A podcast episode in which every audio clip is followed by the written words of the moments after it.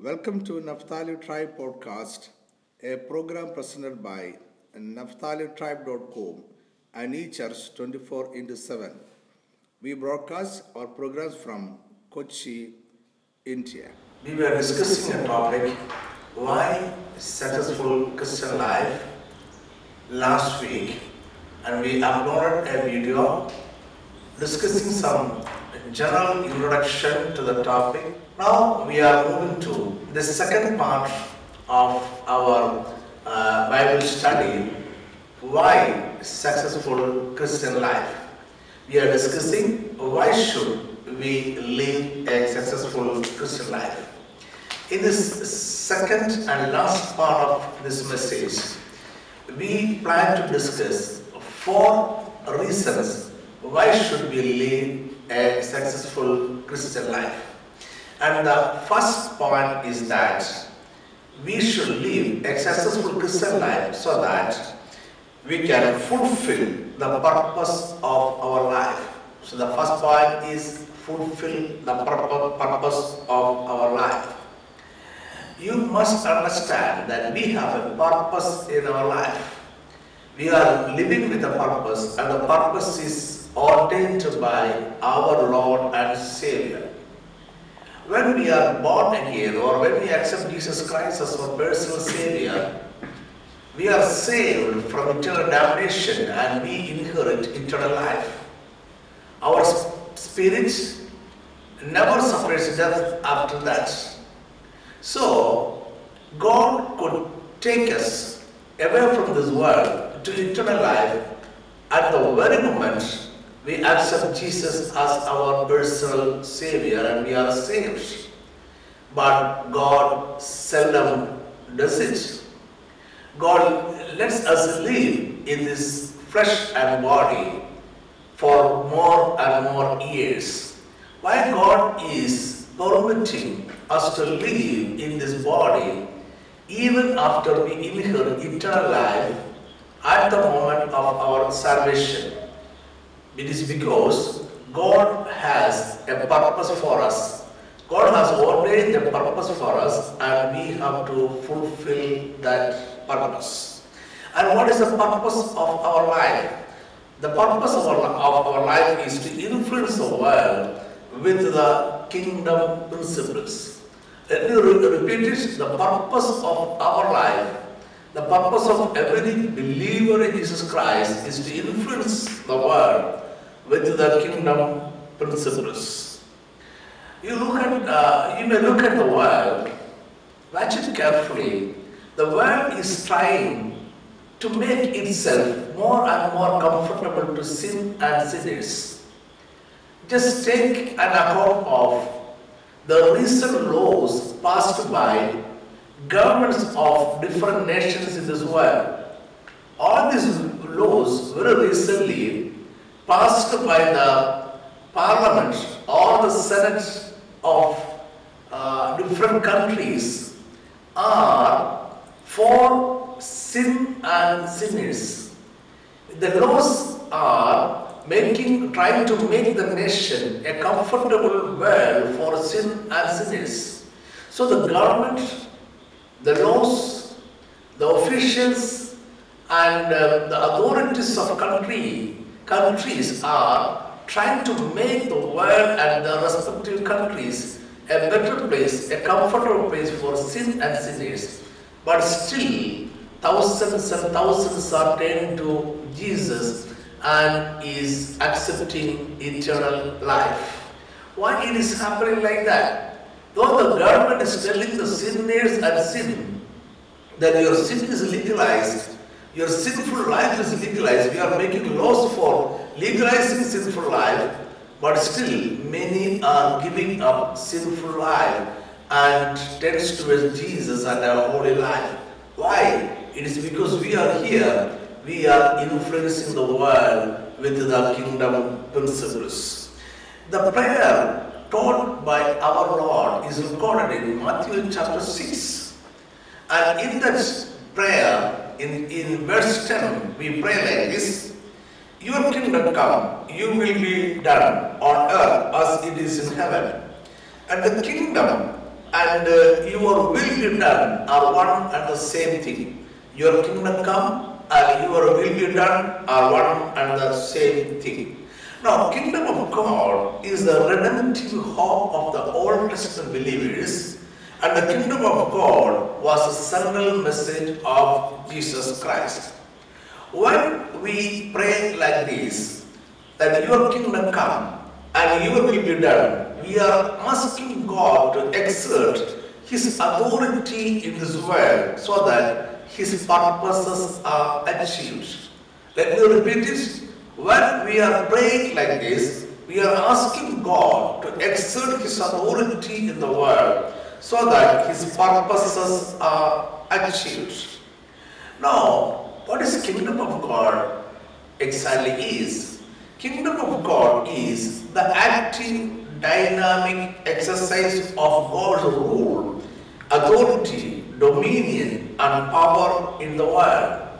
So it is the active, dynamic exercise of God's rule, God's authority, God's dominion, and God's power in the world. It is a rule of God manifested in Christ to bring redemption to earth. So it is a rule aiming the redemption of earth manifested through Christ.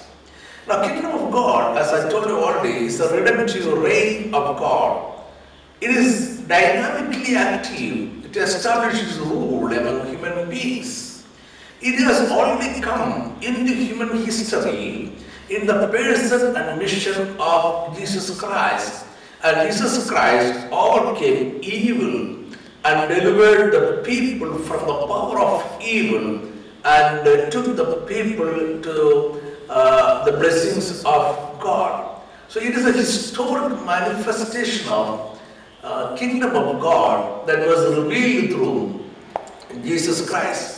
And Paul, uh, Peter, Peter is talking about this in his first epistle, chapter 2, verse 9. But you are a chosen people, a royal priesthood, a holy nation, God's special possession, that he will declare the praises of him who called you out of darkness into his wonderful light. Now, in Luke chapter 17, verse 20 21, what's or being asked by the Pharisees when the kingdom of God would come, Jesus replied, The coming of the kingdom of God is not something that can be seen. That means that the coming of the kingdom of God, the, the manifestation of the kingdom of God, the historical manifestation of the kingdom of God as it was appeared through Jesus Christ, is not physical. Then again Jesus continues, nor will people say, here it is, there it is, because the kingdom of God is in your midst.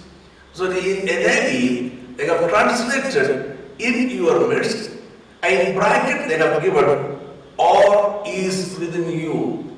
The kingdom of God is in your midst or is within you. Now, influencing the world is possible only if your kingdom is a triumphant kingdom. However, we preach, if the kingdom we preach is a defeated kingdom, and if it is a, it is a region of defeated, failed people, nobody would listen to it. Nobody will be attracted to it. There is no argument over it. Only triumphant countries influence defeated countries. Triumphant countries or rich countries influence weaker countries or defeated countries with their culture, language, and religion. in It is history. So only if our country, only if our kingdom that we preach is a triumphant kingdom, we can influence the world. In Matthew chapter 4, verse 23, Jesus went throughout Galilee, teaching in their synagogues, proclaiming the good news of the kingdom. That Jesus was preaching the good news of the kingdom to the people. Not only that Jesus preaching, the verse continues, and healing every disease and sickness among the people. So by healing sickness, diseases among the people, Jesus was manifesting, manifesting his power and authority uh, over evil spirits, our evil kingdom. So he was preaching the gospel and he manifested, he showed everybody that he, he, he has authority and power. He has uh, defeated the evil kingdom and his power is shaken. So diseases and sickness among the people are healed. So the kingdom of God is a triumphant kingdom as Jesus showed it. If the kingdom is triumphant, the king is triumphant. If the king is triumphant, the country is triumphant. And the citizens are also triumphant citizens. So if the leader is a successful person, if the king is successful, if the country is successful, that means the citizens are also successful. So we are successful. We are leading a triumphant life because our king is a, a victor. And with our victorious life, we are influencing the world. And we are telling to others through our life, or we must be able to tell to others through our, our life, live with the kingdom principles, live like us, and live as a victor. And the second reason why we should uh, lead a successful life is that success can change laws. And you know, as we have discussed in the first part of this message, in another video, our Lord was a successful personality. He started his career as a successful person and he ended with a greater success in this world. He changed the status of the cross. Cross once was a symbol of shame, ignoble punishment given to traitors and heinous criminals. But Jesus changed the status of the cross, and now cross is a symbol of hope. Cross is a symbol of salvation, and cross is a symbol of altar of sacrifice. Now he could make this change. He could change the status of cross from an ignoble uh, place of punishment, ignoble method of punishment into a symbol of hope, salvation, sacrifice, because Jesus defeated Satan thoroughly on the cross.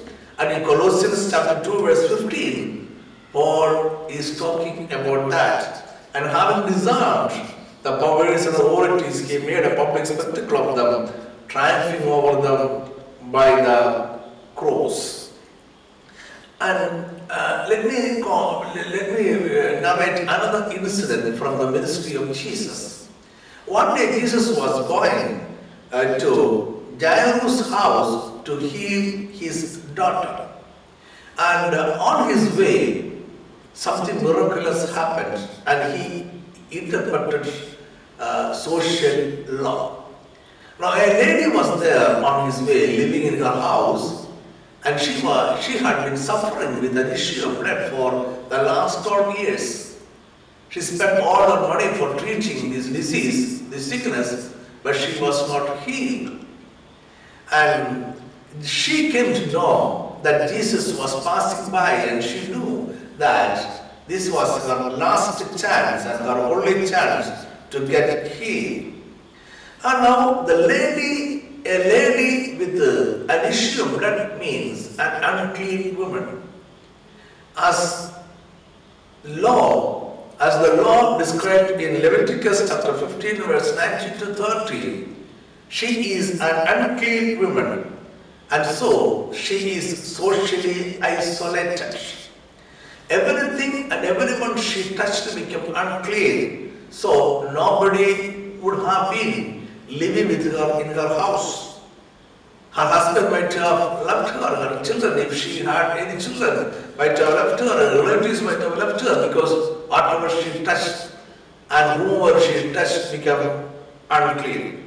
She could never go to synagogue to worship uh, uh, her God because uh, she was socially isolated. She had no permission to go out, out of her house. And, and she is unclean. It means that if she happened to go out and touch anybody, or touch Jesus, or touch even the ceremonial dress of Jesus, it would become unclean. Jesus would become unclean, and everybody would become unclean. So she was prohibited by punishment, not to God. The mob may get angry and even they may kill her. Not only that, during Jesus' time, a woman was not allowed, not permitted to touch a man in public. But this lady was so desperate, she had no other way except to get a healing from Jesus, and she believed that Jesus could heal her. So what she did while Jesus was passing just before her, just in front of her house, she went out of her house, squeezed through the crowd. When she squeezed through the crowd, we are sure that she might have touched many people uh, standing around or tra- traveling around, going around Jesus. And squeezing through the crowd, touching many people, she last came Jesus and she touched the helm, the tip of the ceremonial dress of Jesus. And suddenly, a healing power, a healing anointing passed from Jesus to her, and she was healed. And Jesus uh, suddenly came to came to know that a healing power went from him, went out from him. So he stopped there. He called out for the person, and this lady, fearful for what she did, came to him. And Jesus uh, asked her to stand in front of the whole crowd and uh, asked her the story, and she told him what happened. And Jesus called her daughter. After she has finished telling the whole story, Jesus did not scold her for touching his dress, touching the hem of his dress and making his dress and himself and the whole crowd unclean. But Jesus, Jesus called her daughter, not a sinner, daughter. And Jesus said in Luke chapter 8, verse 48, then he said to her, Daughter, your faith has healed you. Go in peace. Jesus called her daughter, and Jesus asked her to go in peace. So she changed a social law. The mob did not attack him. The rabbi Jesus did not punish her. So nothing uh, dangerous happened to her. She changed some laws, some social laws. And just look again into the story. If she touched the dress of Jesus, and when she excused from the crowd, she might have touched many people standing around Jesus. That means they would have become, or they became unclean. And according to the law, they should go from there to wash themselves and their dress and to uh, make themselves clean. But Jesus did not go to wash himself from there or his dress. None from the crowd went away from there to wash themselves and their trust to make themselves clean. Because Jesus changed a law. Jesus redefined, re- Jesus reinterpreted a social law. Success can define, redefine, interpret and reinterpret social and national laws. So why God want, want, want us to us to live a successful life? Because successful people can change laws and create laws. And the third, God partners only with the successful people. When we want a partner in our business, in our industry, or we want a partner, when we want a partner in doing his ministry, in gospel works, we don't look for a defeated, a failed man, but we look for a successful man. One who has some expertise in this affair, in this uh, enterprise. When if you are a businessman, we look for a, uh, for a man who has some knowledge in business. If we are starting an industry, we look for a person who has some, uh, some knowledge, some experience in that industry. And in ministry, we look for somebody who, is, who has some interest and some experience in his ministry. We never look for a failed person. We never look for a defeated person. and God is also looking for successful people. Of course, at this point, let me let me agree that God can change failure to success, but only if the success that the, the failed man, the defeated man wants to become success. I'm telling you this message so that you will be decide today to become a successful person. Whatever may be your condition right now, if you desire to become a successful person, Jesus will change your life. He will make you a success and He will partner with you. God wants to partner with the successful people. Now, God does everything in this world in partnership with the man. God is all powerful, He is almighty, and He is the real owner of this world, this universe. But still, God wants to do things in this world through human beings. He wants, He always works in partnership with the people. That is why He called Abraham and gave Abraham descendants and created a large community so that he can partner with that community in influencing the world with the kingdom principles. God could create another race like Adam and Eve and could uh, exercise his will and his kingdom uh, through them. But instead of that, God called Abraham. He decided to partner with Abraham. He decided to uh, do the work in partnership with uh, Abraham. And he uh, took Abraham away from his land, his relatives, and uh, his brothers and his friends and everyone. Placed him in another, another country. And there he gave Abraham descendants like stars. And through this community, that God decided to, God separated. God is, God is uh, working in partnership to influence this world with the kingdom of principles.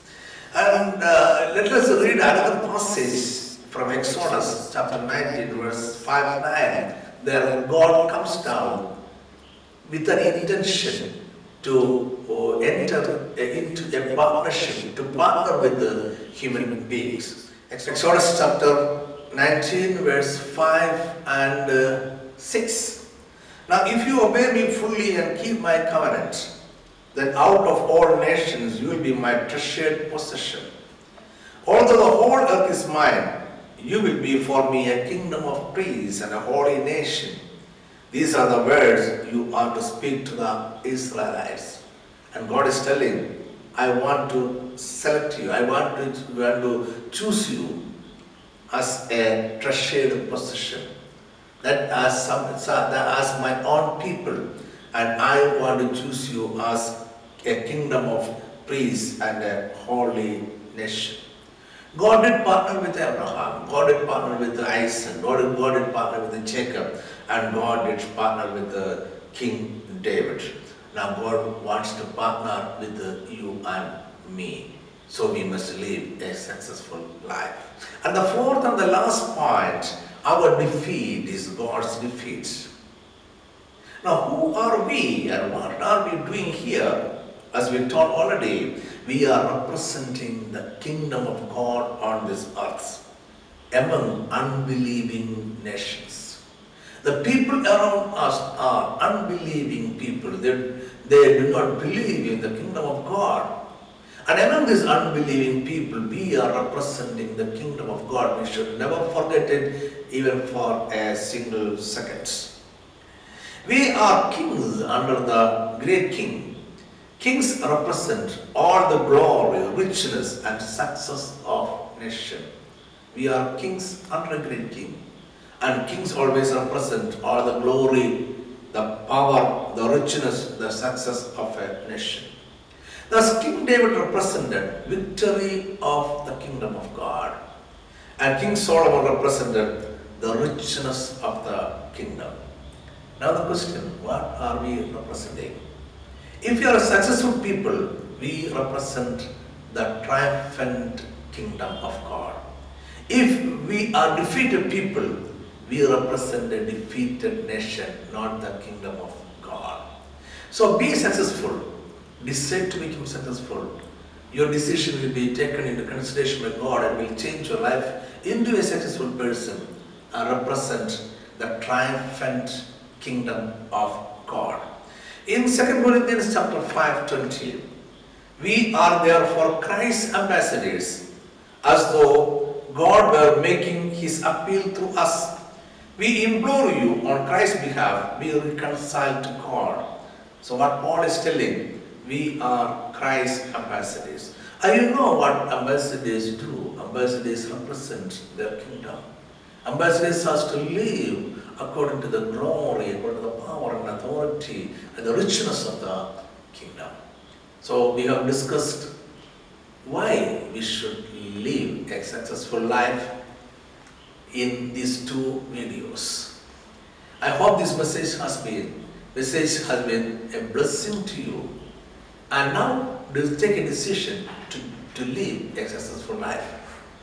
At present you may have a broken, a shattered, a, a, a broken down life, but that doesn't matter if you take a decision to live a successful life and praise to God, Lord, I want to live a successful life because only successful people can represent your kingdom.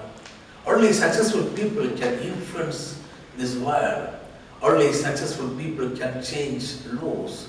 Only successful people can partner with God. So make me a successful person.